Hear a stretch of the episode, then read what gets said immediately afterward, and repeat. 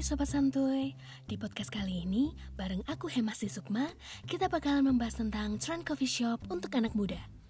Hayo ngaku, siapa nih yang sering nongkrong di coffee shop? Sekarang coffee shop tuh lagi nge banget ya Dan banyak banget disukain anak-anak muda.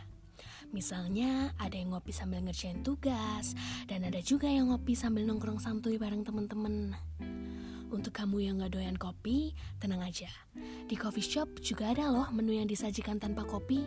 Jadi kalian tetap bisa nongkrong santuy atau sambil ngerjain tugas.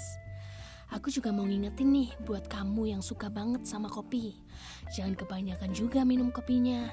Harus jaga tuh lambungnya biar gak sakit, oke? Okay? So, sampai di sini dulu podcast kali ini. Terima kasih buat kamu yang udah dengerin podcast ini sampai selesai. Aku Hemas Sukma, pamit undur diri dan sampai jumpa di podcast selanjutnya. Bye.